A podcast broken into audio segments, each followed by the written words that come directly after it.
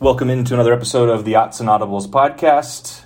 Eric Skopil, Jared Mack, signing on from Salt Lake City uh, in our hotel room as we've made the like march of shame, twenty minutes almost to our car, uh, and had to talk about this. So I think we've sort of talked this podcast out pretty good, and hopefully it turns out all right. Uh, Matt Prehm will not be on the show; he's back in Eugene. It's going to be the two man show tonight.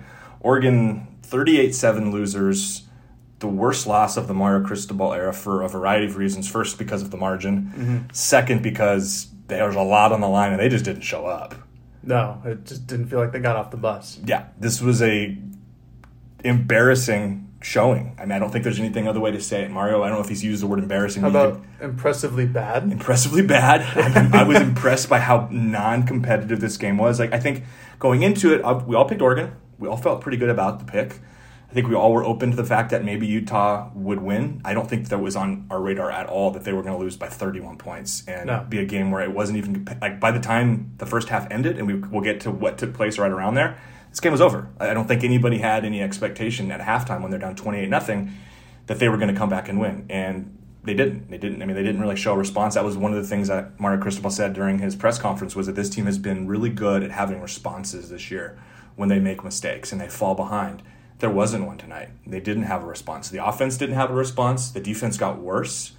Um, defense played okay early in the game on like the first couple of drives and then completely fell apart. Utah Yep. found the answers. Offensively, Oregon just was basically stuck in the mud. I mean, it just never, nothing ever amounted. We'll get to a lot of the data and stats there. Um, I wanted to start, I think, though, just with the way that first half goes offensively and the missed opportunities because Absolutely. Oregon has three drives that get near the red zone and they come away with zilch, nada, nothing. They don't get on the scoreboard. And there's a, in my mind, there's a possibility that even if they're kicking field goals and they're making field goals, they tried two, they didn't make either of them. One was blocked. We'll get to that in a second. But like in my mind, there's a scenario where it's 21 9 at the half. And you go into the second half, Oregon kicks, you know, scores a touchdown on its first drive, and it's 21 16, and it's a ball game. No, the offense could not finish drives. A lot of it was self inflicted. Let's just jump into it.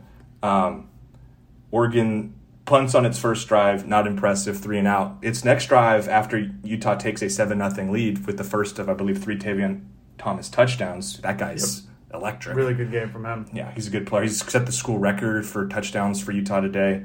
Um, I believe the 17? 17, I believe the first time in school history he's that a Utah running back has had three or more games with three touchdowns or more. Pretty good. Um, he's very good. Um, I think all three of those have come in his last three games he's played, like four touchdown, four touchdown against uh, the last two opponents, and then three here. We don't have to talk about him anymore it's, a dan- it's a dangerous team. it's a dangerous team. This is a good Utah team. Oregon might face them in a little bit. We'll get to that at the end of the show because it's no guarantee Right. that that happens. But I wanted to start here with the end of the first quarter here, where Oregon does have a nice drive. They are able to move the ball down into the red zone, down all the way to the Utah 18 yard line. Yep. They set up a field After a penalty. After a penalty, yeah, and this is we should, yeah, and, and, the big part here, and this is thanks for reminding me, Jared, is that it's not only that they made these drives and got close and could have come away with points but didn't. It's that these are almost all self-inflicted, and I don't want to take away from Utah because they played a good defensive game to force them in these spots. Right. But Oregon got in its own way over and over again. Yeah, and the, the first mistake was the, the Chris Hudson end around. And That's the first time all season I think we've seen them run that play, and I hope it's the last because it just Yeah, did, it was done And I from mean- a rival. obviously it was a great play from Utah's defense being able to sniff that out and find Hudson because if, if it was basically a one on one and Utah Utah's player made the play. Right. And they hit Hudson behind the line for minus nine. And that takes Oregon from the 15 to the to the 21 um, excuse me, sorry, to the 30. Yes. And Tw- that 21 to the 30. 21 to the 30. And that kills that drive. Next is an Anthony Brown incomplete pass to F- Troy Franklin, and then a Travis Dye 12 yard rush. Then Camden Lewis's field goal attempt gets blocked. Yep. Yep. And that's just, I, I think that was the only one that wasn't self inflicted. I, th- I think it was a. It was an interesting play call. Probably wasn't exactly what you wanted to do, but Oregon Yeah. had to try something. You don't like the you- result, but the play Right. call again. They haven't. No one's seen If that it- on tape, so maybe it exactly. works. If it works, nobody gives a, a damn because they probably you know they get a, they get a first down, they get a touchdown, whatever the case may be. Everybody's like, oh, they should have ran that more. But since it doesn't work, everybody resents the play, play call. Yes. That was the only one that was not a self-inflicted wound to to their foot. they've been shooting themselves in the feet for a lot of weeks this year, and they had actually gone through a period of time where they hadn't really done that, especially Yep. in the red zone, and then it comes back just on the on the very next drive. It feels like to me what Oregon met here was finally a, an opponent who could take advantage of Yes, these mistakes. 100%. Right? Utah's a good football team. This is the best football team Oregon has played all year besides Ohio State. And I think anybody listening to this podcast is nodding in agreement. This is a good Utah team. Don't take anything away from it. Mario Cristobal was complimentary all week for a reason. It was very complimentary in the post game. Um, but yeah, no, this was a game where Oregon makes a bunch of mistakes, doesn't maximize its opportunities, and they face an opponent that doesn't lay down. They face an opponent that steps on their throat over and over again and puts this one away by halftime. The next drive Oregon has after um, after stopping the Utes and forcing a punt, they get it all the way down to the 35 of Utah. I know that's not on the doorstep, but it's close. And then Anthony Brown. They're they're moving. They're moving it. They move it. They move it all the way down the field, and, and they had a pretty successful drive. A couple nice passes down the field. Some nice running from Byron Cardwell sets it up, and then Anthony Brown stumbles trying to get out of the pocket, and it's a twelve yard loss. It's a sack. The idea of taking another field goal off the board, they have to punt it.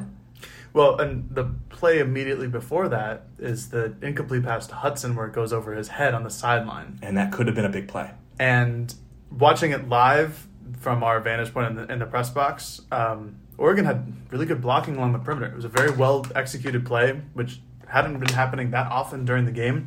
And Devon Williams was a lead blocker to Chris Hudson, and he had room to run. And I think it, no matter what, it would have been a gain of at least 15 yards, if not a first touchdown. down for sure. First down for sure.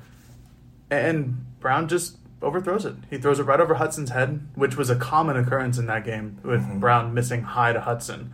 The And- chemistry there is off, and we will have to talk about why some of that is from a receiver perspective because there's just so many guys missing. But yeah, he missed Hudson quite a few times. And the trip and fall, it's unfortunate. Yeah, We, but we've seen that multiple times this year with Anthony Brown. And I'm not trying to, you know, belittle Anthony Brown for falling because Lord knows we all have fallen And- at, at points. and true. But And it was probably like the 50th worst play he made because he did not have a very good football game, and this was just No, it bad just ones. it this just hurt because again, Oregon at the 35 yard line wasn't necessarily knocking at the door like Eric was saying, but they were there. It was a third and eight. It was reasonable at Yes. that point. Oregon was doing decently on offense, um, and they needed an answer for uh, Utah, who was up 14 to nothing at the time. they were actually up uh, seven to nothing, and we're about to go up 14 nothing on their next drive. Mm, apologies. No, you're fine. Uh, Cameron Rising punches it in. Oregon, though, I think has its best drive of the day, maybe besides the first half, or sorry, besides the second half first drive. They moved the ball all the way down to the Utah 14 yard line, and to me, this was the one where boy, it This started to slip away because Yeah. it's a George Moore 10 yard penalty on first down. It's first and 10 from the 14.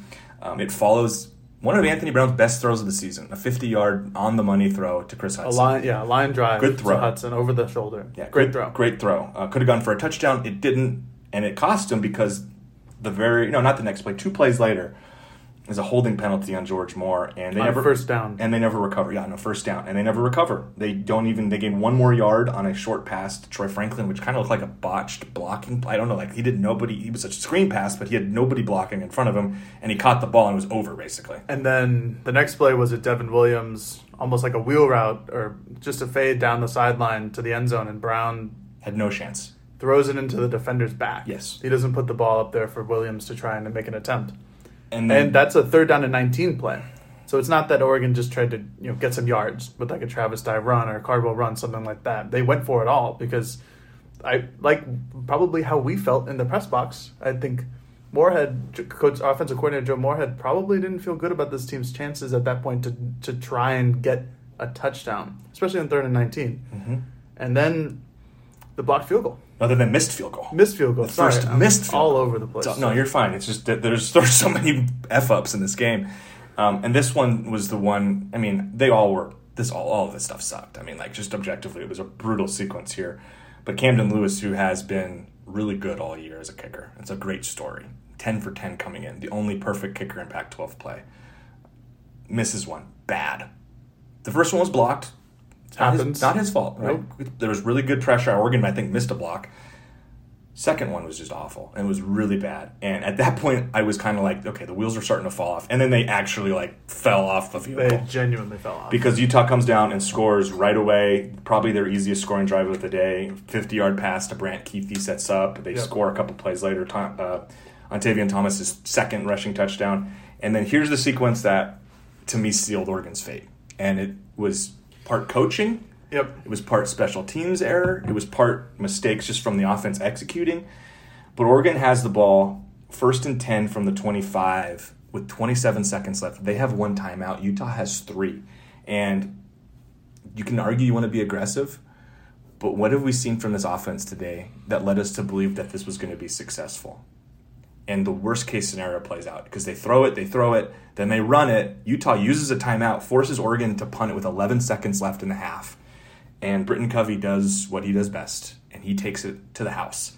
And at that point, everyone in the press box, whether you were there to support Utah, or writing for Utah, or if you're writing about Oregon, knows the outcome. It's over. It's over at that point. That was the death knell for Oregon, and it happened right before half, and it happened on a huge momentum play. Um, tip the cap to Utah for executing it on special teams. Questionable in my mind why you even punted it to them. Why not punt it out of bounds and force them to try to go 70 yards with two timeouts with eight to 10 seconds to play, right? 11. Absolutely. Don't get it. Thought that was pretty poorly mismanaged all the way. And this is not the first time this season we've seen kind of questionable clock management at the end of a half from Mario Cristobal. The end of the halves have been interesting all year because there's been moments where Oregon is in a position to get ahead, end the game themselves, or solidify their lead with, I don't know, 45 seconds left, whatever the case may Yeah. be, and not take the shots, not take the chances to get a first down, and just, you know, run the clock out basically. And then tonight, where if I were an Oregon player, all I would want to do is get into the locker room Mm-hmm. down 21 to nothing. Um, Oregon tries to let Anthony Brown cook. They try to let him get hot before he goes in the half, and But the stove, the stove's not even turned on for Anthony. There, there ain't no gas. There's no gas. There's no gas, and it. I, I vividly remember talking to you in the press box, yes. and you saying, "This could be bad," because Utah, yeah, had I, I, had some time left. They had timeouts. They had three timeouts, Mhm. and I didn't anticipate a kick, uh, a punt return. But when it was happening, it just that was the dagger. It, It- was like, yeah, this is not Oregon's night at all. This is this is it. It felt strangely poetic that the really mismanaged clock there comes back and really bites you and puts the game out of reach. Um, I don't even know how much in the second half we want to talk about. It's pretty boring overall. I think there were what ten points scored by Utah, seven for Oregon. Yeah, Um, the fourth quarter was just a lot of both teams. Well, Oregon trying to score and failing over and over again, and, and Utah. Oregon only had three drives in the second half. By the way, they scored on their first. yeah. and then- Utah did an excellent job. yeah, and then they milked the clock. milking the clock Because and here's this transitions I think perfectly to the next thing we want to talk Yes. about, which is Oregon could not get a stop on third down simply could all not. night. No. And this is the most infuriating part of this defense, is because I think if you looked at this game and you were to look at how they played on first and second down, they were pretty good. They were pretty good on first Yes, and second there were- down. I- Utah did not have a lot of big first down runs throughout this No, game. no, no, no. And it may sound like a hyperbole to say that Oregon could not get off the field at all tonight. It's pretty It's really, really close. to being 100%. It's Utah was 11 for 14 Yeah. on third downs. Yep. And it really started on Utah's first scoring drive. hmm They had third and eight and a third and nine, and Cameron Rising uh, scrambled and, and got first downs both those times, back to back. Yep. And that is just so demoralizing to a defense. They just could not get off the field. Utah had the Utah had the ball for 35 minutes tonight. Oregon had the ball for just over 24. Utah only ran 10 more plays than Oregon. And that obviously is indicative of the second half where Utah did their best job of playing keep away with, you know, 30 minutes of game time on the clock. Mm-hmm. And but they did just that and Oregon could not get off the field. And that has been an issue at points this season. It has gotten better in the last few weeks, just as Oregon It has had- gotten better, which should it not seemed like something that was improving. Right, which should not be a surprise that when Oregon is able to solidify their third down defense and they get better as a football team. Because, like Eric was just saying, on first and second down, It wasn't like Utah was getting seven or eight yards on their first down rushes if they did run the ball on first down. They held Utah to like four yards a carry tonight. I, I remember distinctly hearing a Utah staffer say, "Oh man, it's like running into a brick wall." Talking about Oregon's rush defense on first and second down because they're, and, and, and that wasn't an inaccurate statement. I mean, that's No, what it was. no, So Utah couldn't run the ball on first and second down for most of that first half, and then the second half everything changes. And I think what Utah did in the second half is what Oregon has done a lot this season in second halves, where Mm-hmm. they demoralize and they dominate opponents and they don't let you get off the field and they just run the ball down the field. And Utah ran 50 run plays and Oregon ran 23. And we talked all week about how this was a battle in the trenches game. And Utah was a more successful team in the trenches. They doubled up Oregon on the rush attempts. They tripled in terms of yardage gained. Oregon only ran for 63 yards. Um, about 20 of those were lost yards on Anthony Brown sacks. Again, if you listen to this podcast or my work, you know how much I hate the fact that you include quarterback sacks to rushing stats. But it's 63 is what it says here. It's closer to like 85. Either way, it's the worst Right. of the season, and it's not good enough to win a football game. The fact that Travis Dye has six carries all game and total of eight touches for 14, sorry, uh, 34 yards.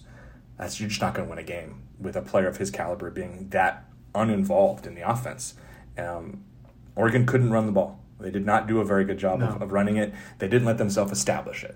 Um, I mean, th- their, their two running backs, Byron Cardwell and Travis Dye, had 13 combined carries and averaged about five yards per carry. That's all fine. It's just Yeah. they didn't have enough of an opportunity. They never got going. And the result here is one where you end up relying on Anthony Brown, who throws it 35 times, completes less than half, has some success downfield, but for the most part doesn't. And it's a game where, I mean, frankly, the offense just didn't play even a D level game. And this is about as poorly as his offense has played all season. I know it's against a good Utah defense. I don't want to take anything away. Maybe we were a little dismissive of this run defense by Utah. Or maybe it was just a game where Oregon's defense was so bad about getting off the field that Utah was able to Oregon Oregon and dominate the clock. And that's what we saw here. And Oregon's run game never got going. And I think you come away thinking I had said after the Washington State game, I thought Oregon's rush offense was successful and its offensive line was successful independent of the opposition. This game kind of proved it was that maybe I was maybe I was wrong. I was wrong. I'm gonna zag on this. Okay. Because I think that Oregon's offensive line, when running, was good, but the reason why they never got their running game established was that they just they they were already down, Mhm. and they needed Anthony Brown to do something to move the ball down the field because they didn't have enough time anymore. And by the time it got to the second half, they really needed to move the ball down the field, and they weren't going to rush for 30, 40 times this game.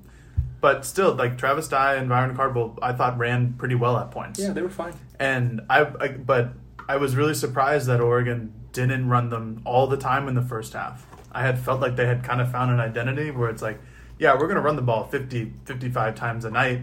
Anthony Brown will probably throw 20 to 24 times a night, and that's going to be it.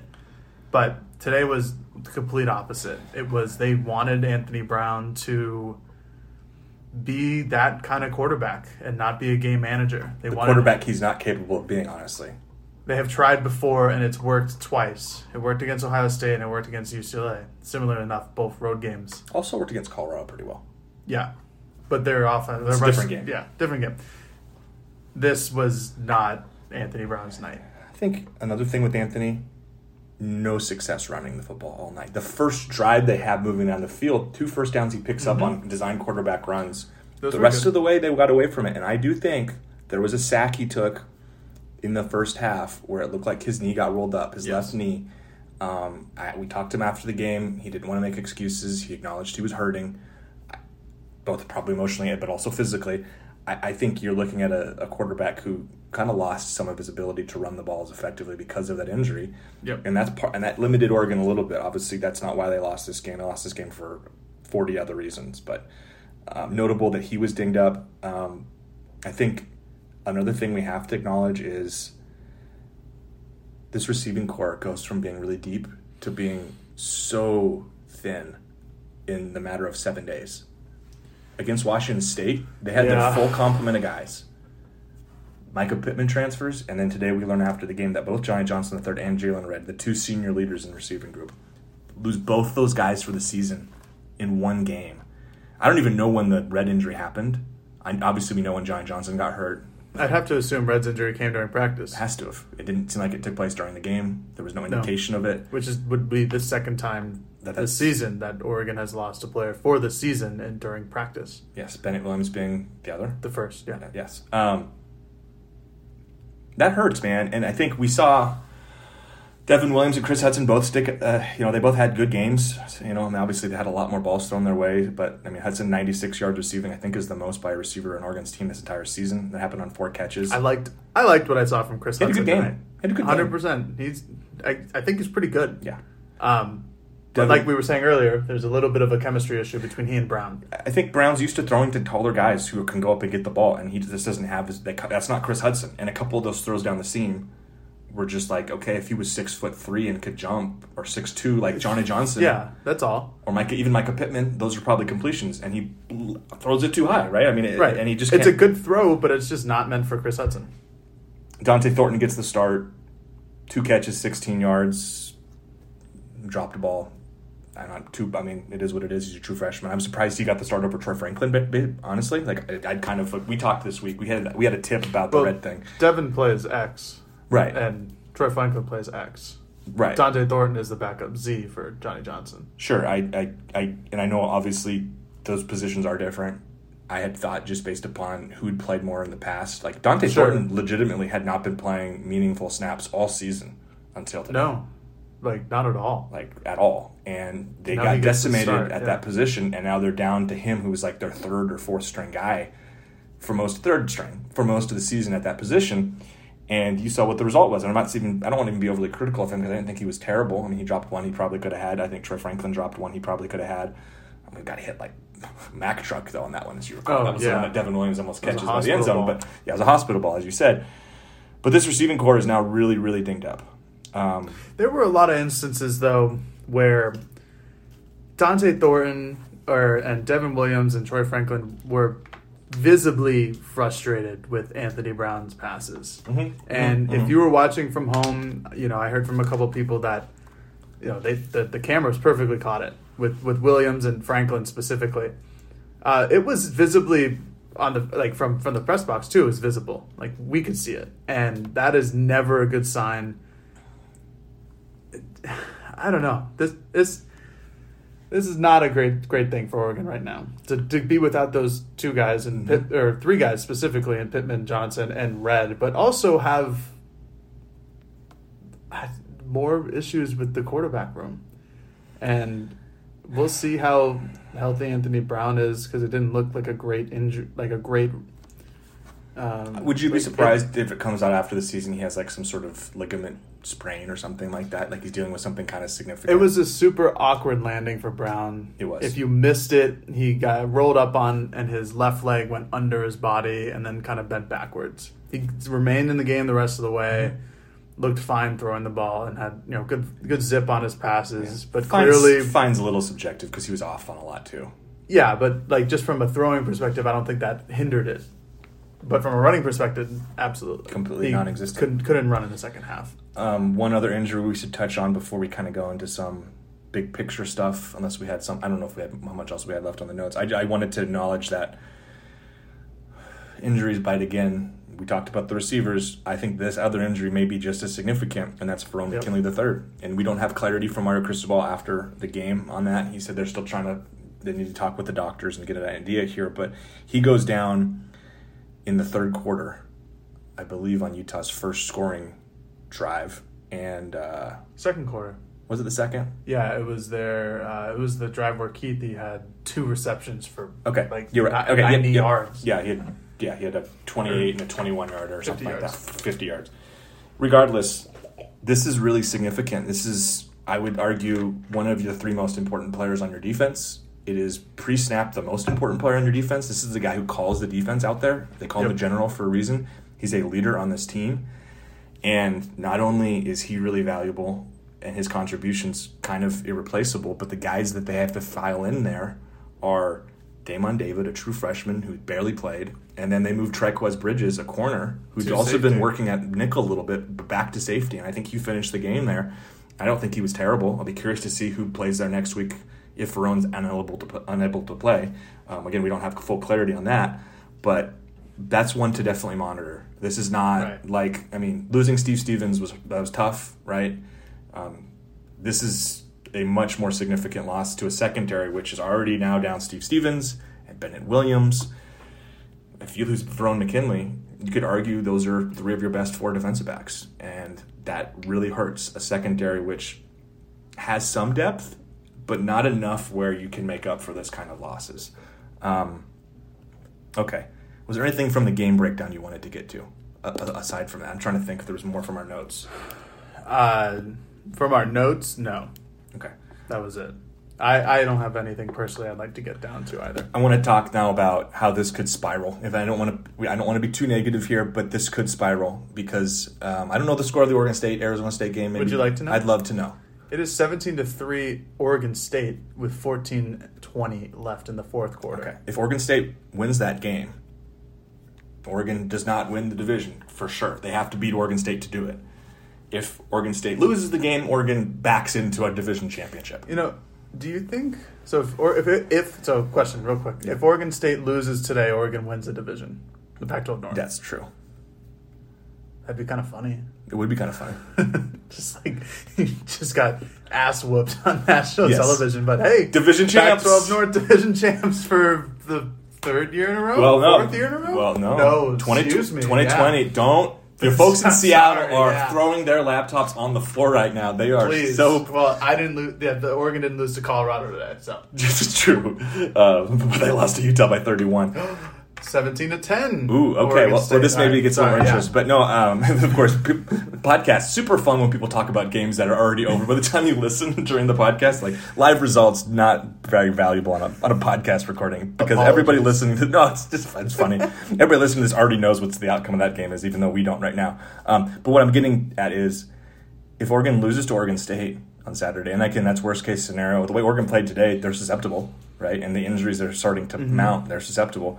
They lose that game, suddenly this could get really ugly. He goes from being we haven't even really mentioned this. I guess it's just so inherent. College football playoffs completely out the window. Gone. Maybe that was the very first thing we should have said. I think everybody listening knows that fact. Oregon will not Yeah. be in the top four on Tuesday when they release the new rankings. My guess is they're 10 to 11, somewhere in that range. They're going to drop Yeah. a, a decent amount. There's a lot of teams with one loss that were sitting kind of between four Yes. and nine. There's a lot of one one loss teams there. Cincinnati doesn't have a loss, obviously. Oregon to drop. But if they lose to Oregon State, they don't even win the division. Oregon State probably wins the division. There's also a poss- backdoor possibility, apparently, if Washington State beats Washington, that Washington State would win the three team tiebreaker over Oregon State, and Washington State would somehow go. I was hearing this in the press conference um, from Rob Moseley and James Crepea talking it out. So this could get kind of wild. Regardless, if Oregon doesn't play in the in the conference championship in Las Vegas in a couple of weeks, which was something that really against was Utah, was- they clinched the Pac-12 which would be against. Utah, who did win. Yeah, they won the division tonight. Oregon could fall not only out of college football playoff contention, which they're already out of, not only from the Rose Bowl because you can't play in that unless you're playing that conference championship game, all the way down to the Las Vegas Bowl. That's That's a, they could skip the Alamo Bowl. It goes Rose then Alamo. But if they if they don't go to the conference championship, and, and I know Then that they're then they're Vegas Bowl. They might be Vegas Bowl, and I think the I, I do know the Bulls have their choice, and there's probably a pretty decent odds the Alamo Bowl would choose Oregon as a Right. you know a I guess only a nine win team over an Oregon State team, which would in theory only have won eight games if they beat Oregon next week and lose to Utah, which is I think how we see it playing out. But just be aware of like I think you're an Oregon fan, and, and it's been playoffs, playoffs, playoffs, and that's the right way for it to be. Because when you're third ranked nationally, you should be focused on that because that's the ultimate prize every season. That's out the window now. It's not even a lock that they go to the Rose Bowl, and it's not even a lock that they're one of the top two teams in the conference. And that's a crazy thing to say, considering how this season has played out. Um, parting thoughts here, Jared. I, let's talk about uh, just a little about where we think this team is now going into this Oregon State rivalry week. Are we confident that they're going to take care of business? Do we think this team is going to have a response? Like I said Yeah. earlier, one of the things Mark Cristobal said that I thought was notable was that this team all year, when they've had their backs against the wall, have had that response, and today they didn't. Are we expecting next week at Autzen Stadium? We know that kickoff is now at 12:30 p.m. on ESPN. Are we expecting a better showing? Yes, hundred percent. Yes. Um, it was. This was very strange of a game from Oregon uh, that they just didn't show up to play. I think that'll be the last time that happens this year. Um, clearly, Utah was the team that showed up to play, and Oregon just didn't even come close to the competition level. Um, Utah is a significantly better than, than Oregon State, even though Oregon State Head to did, head. did beat Utah this year. I I, understand. I understand Worth noting.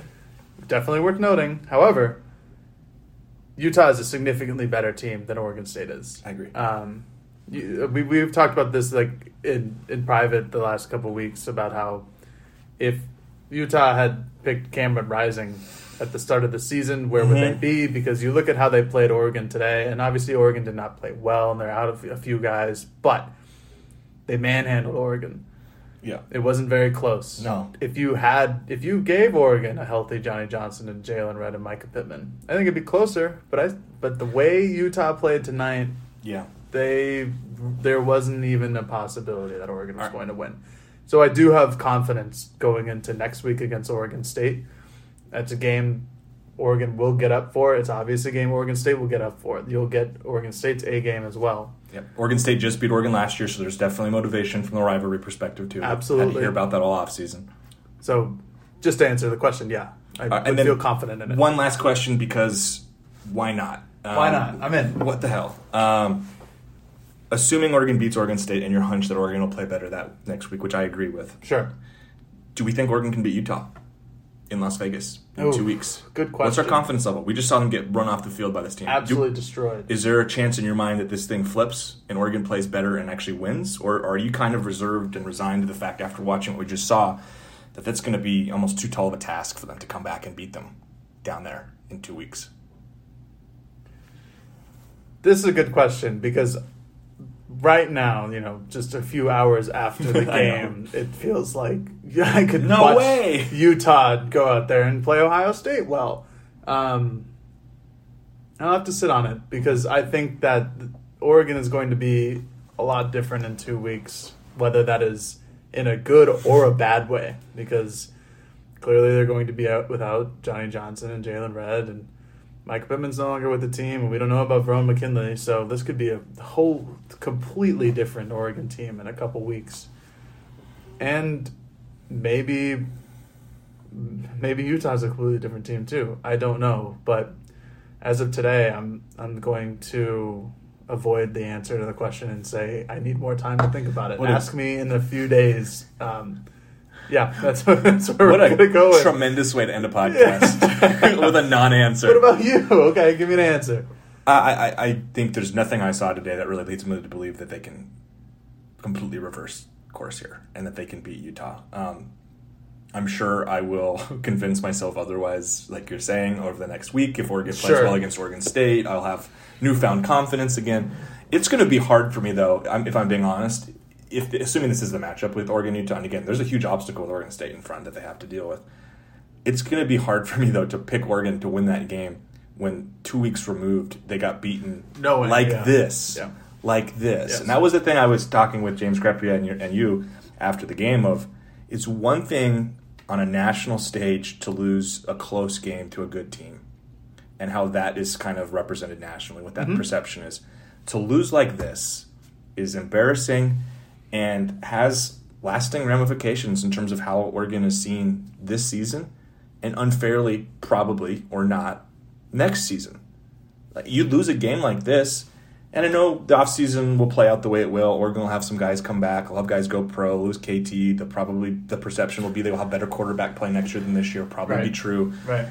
And Oregon will, I would imagine, be another top 10 team to start the 2022 season. But a loss like this hurts, and it hurts the perception. And it's already a situation where you kind of felt it going into the week that Oregon was third ranked nationally and was an underdog on the road here. And they did nothing, by the way, on Saturday to prove that that was the wrong assessment by the, the by the Las Vegas, by the national media, etc. This game doesn't help anything. I mean, this game really hurts to be on. You made this point before we started recording, um, and I'll let you kind of reiterate it. But Oregon has wanted to be in these kind of games where they are playing on national TV at the five o'clock hour in the East Coast, and this was not the way to handle it. No, and this is the second time this season that Oregon has been, or excuse me, the third, fourth time this season that Oregon has been like on the national spotlight for the East Coast. Ohio State, UCLA, Stanford, and now Utah. Yep. Um, and they're two and two, and including me, a lot of people have been clamoring like, why is Oregon the best team in the Pac-12 subjected to the 7:30 p.m. Pacific Standard Time start, which is 10:30 on the East Coast, where, admittedly, as a former East Coaster and someone who did actually stay up for Oregon games, but by halftime it's like, all right, I'm going to bed, or like I'm just not watching this. I'm done. I'm out. I'm something like that, and here here Oregon is starts at 5:30 Mountain Time at 7:30 East Coast, and they get destroyed. Yep. It's um, this was about as bad as possible as is for Oregon. Also, a little bit for the Pac-12 as Yeah, well because it's like this is your cream of the crop team. This is it. This is your playoff caliber team, and they get crunched, absolutely destroyed by number 23 Utah. And what did Ohio State do this earlier today against Michigan State in national television, like two games before on ABC, the same exact network? They destroyed Michigan State. Yeah. And so this is um, this is now a bigger problem than just Oregon. It's a conference problem, and when that will ever be resolved is Who who knows? heck knows. But yeah, I was making the point to Eric earlier in a much more dramatic tone than the one I am now. But this is this is a problem that everybody from the Pac-12 wants to be recognized and be put on a national spotlight and have the attention towards turn turn towards them and it never works they get killed Yeah. Well, on that note, positive, there's positive no way to only there's no way. Hayden Herrera with a great Hayden positive Herrera, vibe. shout out Hayden Herrera Great sweatshirt we saw him wearing last night.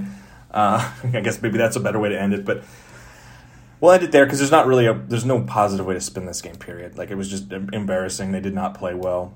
Um, no facet of the game was good. Offense, defense, special teams all are going to get low grades when I my grades go out Sunday morning or afternoon, um, depending upon when those go up. But tough one.